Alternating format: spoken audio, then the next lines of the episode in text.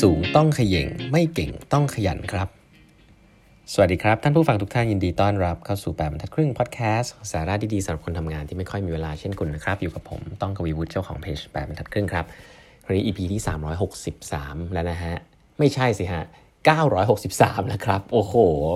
พูดตอนยังพูดผิดเลยนะสงสัยเพราะตื่นเต้นนะฮะ เพราะว่าเพิ่งคุยกับพี่เจี๊ยบปัทมาเสร็จไปฮะตะกี้นี้เลยต้องมาอัดพอดแคสต์ซะหน่อยนะครับ พี่เจี๊ยบปัทมานะครับ MD ของ IBM Thailand นะครับ พี่เจี๊ยบเป็นผู้หญิงเก่งนะครับ แล้วก็จริงๆ แล้วพี่เจฟเคยเป็นผู้บริหารระดับสูงนะครับ ดู global เลยของ Microsoft นะฮะ ตั้งแต่ยุค Bill Gates Steve Ballmer นะฮะ จนถึงสัตยานะครับ ก็ได้มีโอกาสคุยกับพี่เจี๊ยบในไลฟ์ตะกี้นี้นะครับ ก็ได้อะไรมาเยอะมากเลยนะครับ ก็อยากให้ไปฟังกันใน YouTube นะฮะวันนี้ก็จะเอาน้ำจิ้มมาเล่าให้ฟังกันนะครับตะกี้เปิดหัวมา พี่เจี๊ยบบอกว่าถ้าเป็นเรื่องคนนะครับ พี่เจี๊ยบชอบคนขยันครับคือฟังมันดูแบบ basic เนอะแต่ว่าถ้าไปฟังในไลฟ์เนี่ย context มันดีมากเลยครับแกบอกว่าความขยันนะฮะหรือว่า attitude ที่เป็น positive เนี่ยมันสอนกันยากครับ มันเป็นสิ่งที่พี่เจี๊ยบเนี่ยใช้มากเลยในการ เลือกคนเข้ามาทำงานในทีมนะโดยเฉพาะที่น่าสนใจคือ ผมเชื่อว่าโดยเฉพาะทีมที่กำลังจะต้องเปลี่ยนแปลงนะครับ บริษัท IBM เนี่ยอายุเป็นร้อยปีนะแล้วบริษัท IBM เนี่ยอยู่ในเมืองไทยมา 69 ปีครับ แน่นอนองค์กรที่จะต้องมีการเปลี่ยนแปลงอะไรกันภายในเนี่ยต้องการคนเก่งอย่างเดียวไม่พอนะต้องการคนที่มี positive attitude แล้วก็ขยันครับที่เข้ามาช่วยกันเปลี่ยนแปลงครับ เพราะว่าเก่งเนี่ยมันอาจจะบอกถึงอดีตเนาะความเก่งเนี่ยไม่ได้บอกอนาคตเลยนะ ความเก่งเนี่ยบอกถึงอดีตนะว่าเอออดีตทำมาได้ดีครับแต่ถ้าเป็นงานใหม่ ๆเนี่ยเออน่าสนใจว่าคนที่เก่งเนี่ยก็อาจจะสำคัญประมาณหนึ่งนะแต่ว่าทัศนคติที่จะเข้ามาช่วยกันเพื่อเปลี่ยนแปลงนะมีความเชื่อที่ถูกต้องเนี่ยไม่ไม่นกาทีฟเนี่ยแล้วก็มีความขยันที่จะทำเนี่ยเออเป็นสิ่งที่ผมว่าพี่เจพูดได้น่าสนใจว่า 2 อันนี้สำคัญมากนะครับเพราะฉะนั้นแกก็เลยเล่าบอกว่า ไม่สูงต้องขย่งไม่เก่งต้องขยันฮะเอ้ยนี้ชอบมากเลยนะครับ ก็ ผมคิดว่ามันก็เป็นหลักการที่เอาไปใช้กันได้นะครับ แล้วก็ถามว่าเวลาพูดถึงการหลีดองค์กรนะครับ ผมผมชอบประเด็นนี้ผมพี่เจนะพี่เจพูดคำว่าเออจริง ๆแล้วหน้าที่ของของลีดเดอร์นะอย่างแรกเลยนะครับ ในการที่เราจะสร้าง transform องค์กรเนี่ยแกว่าต้องให้ทำไงก็ได้ให้คนกลับมาเชื่อมั่นในองค์กรครับ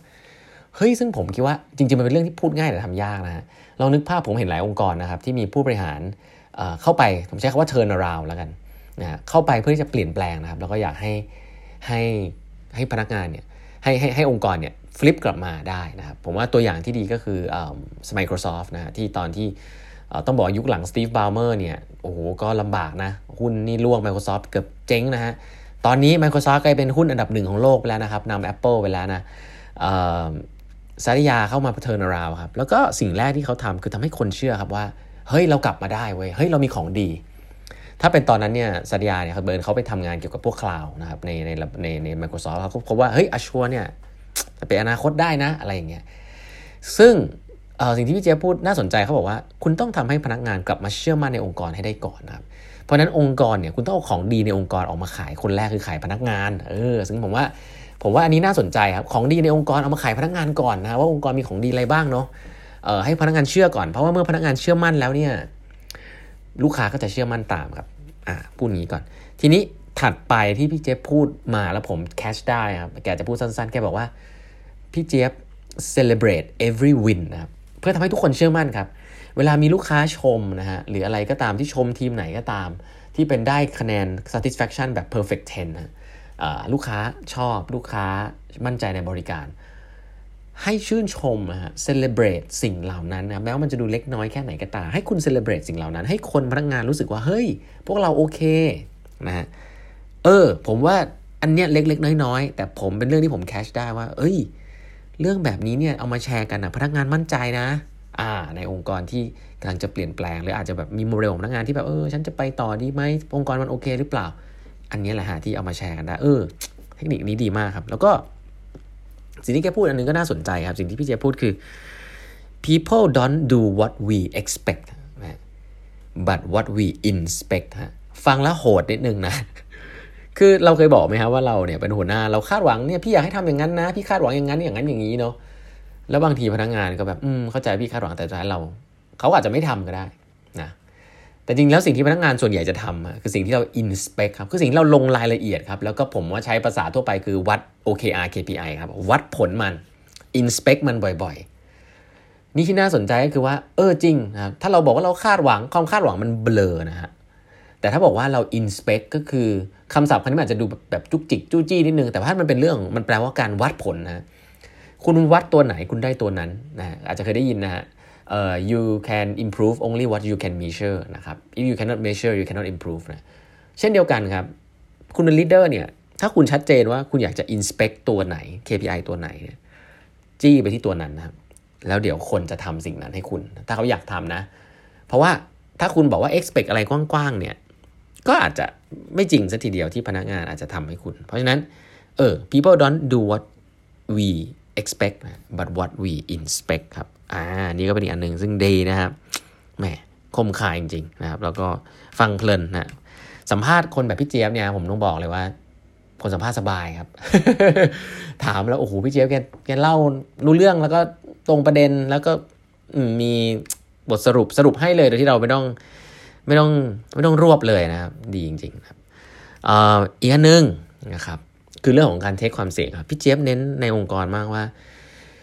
ที่ผ่านมาเนี่ยในองค์กรหลาย ๆ แห่งถ้าเป็นองค์กรขนาดใหญ่เนี่ยอาจจะแบบเชื่อในเรื่องของการแบบทำให้ถูกต้องเสมอเนาะคนกลัวผิดนะครับพี่เจี๊บอกว่าที่ IBM เนี่ยพี่เจี๊เน้นเรื่องของการให้ทดลองสิ่งใหม่ พลาดได้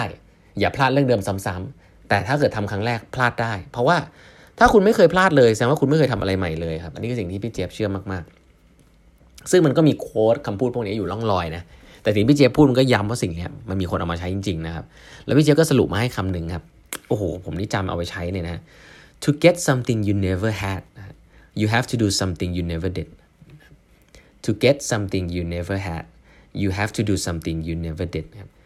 คุณอยากไล่คุณอยากจะได้อะไรที่คุณไม่เคยได้นะ คุณก็ต้องทำบางอย่างที่คุณไม่เคยทำครับ เออ คือมันเหมือนกับว่าเวลาเราอยากจะได้งานตรงนั้น อยากจะทำตรงนี้ให้ดี อยากจะได้ตำแหน่งตรงนั้น อยากจะชนะตรงนั้น อยากจะปรับตรงนั้นคือผมคิดว่าเรามีความอยากจะได้อะไรที่เราไม่เคยได้เยอะมาก แต่ถ้าเราทำอย่างนั้นเราจะต้อง work hard นะหรือว่าทำเปลี่ยน approach ในการทำงานเราที่เราไม่เคยทำเหมือนกัน คุณอยากจะได้อะไรที่คุณไม่อยากไม่เคยได้เนี่ย คุณต้องทำในสิ่งที่คุณไม่เคยทำเพื่อให้ได้มันมาครับ เพราะว่าถ้าคุณทำในสิ่งที่คุณทำอยู่แบบเดิมอะคุณก็จะได้สิ่งเดิมฮะเอออันนี้น่าสนใจ ถ้าคุณทำในสิ่งที่คุณทำแบบเดิม คุณจะได้สิ่งเดิมครับ แต่ถ้าคุณอยากจะได้สิ่งใหม่ คุณต้องทำในสิ่งที่มันแตกต่างจากเดิมครับคำพวกนี้นี่ดูเบสิกเนาะแต่พอมันเอามาเรียงเงี้ยเออผมว่ามันชัดเจนดีนะครับ ก็คือว่าเหมือนที่ไอน์สไตน์บอกฮะก็คือ doing same thing and expect different result นะ is insane นะ insanity คือมีคนบ้านั่นแหละที่อยากจะทำของเดิมๆ แล้วอยากได้ result ที่เปลี่ยนไปนะครับสิ่งที่พี่เจพูดก็น่าจะเข้าข่ายเดียวกันนะเพราะฉะนั้นแล้ว เออ ผมว่าประเด็นนี้ก็น่าสนใจ แล้วก็หนังสือแนะนำครับ ที่ พี่เจมแนะนำในในในไลฟ์นะก็คือ the first 90 days ครับ uh, the first 90 days เนี่ยเป็นหนังสือที่เขียนขึ้นมา แล้วก็เอาไว้สำหรับผู้บริหารรุ่นใหม่นะครับว่า 90 วันแรกควรจะทำอะไรนะแต่จริงๆ มันใช้อ่านได้เป็นหนังสือ leadership เป็นคำเพียรถึงซึ่งพี่เจี๊ยบชอบมาก ผมมีสรุปไว้ในแปดทัดครึ่งพอดแคสต์แล้วนะครับตอนไหนเนี่ยลองดูย้อนหลังได้นะครับ ไม่ได้ไปหามาขอโทษทีครับมี 900 กว่าตอน เดี๋ยวเดี๋ยวอาจจะแปะไว้ให้ใน Line OA แล้วกันนะครับแต่ว่า ไปฟังย้อนหลังกันได้นะครับ ใครที่ไม่มีเวลาอ่าน The First 90 Days นะครับ วันนี้เวลาหมดแล้วนะครับ อย่าลืมไปฟัง YouTube ฉบับเต็มได้นะฮะ ใน YouTube ของ 8บรรทัดครึ่งนะครับ Subscribe กันได้นะครับ แล้วพบกันใหม่กับ8บรรทัดครึ่ง Podcast ในวันพรุ่งนี้นะครับ สวัสดีครับ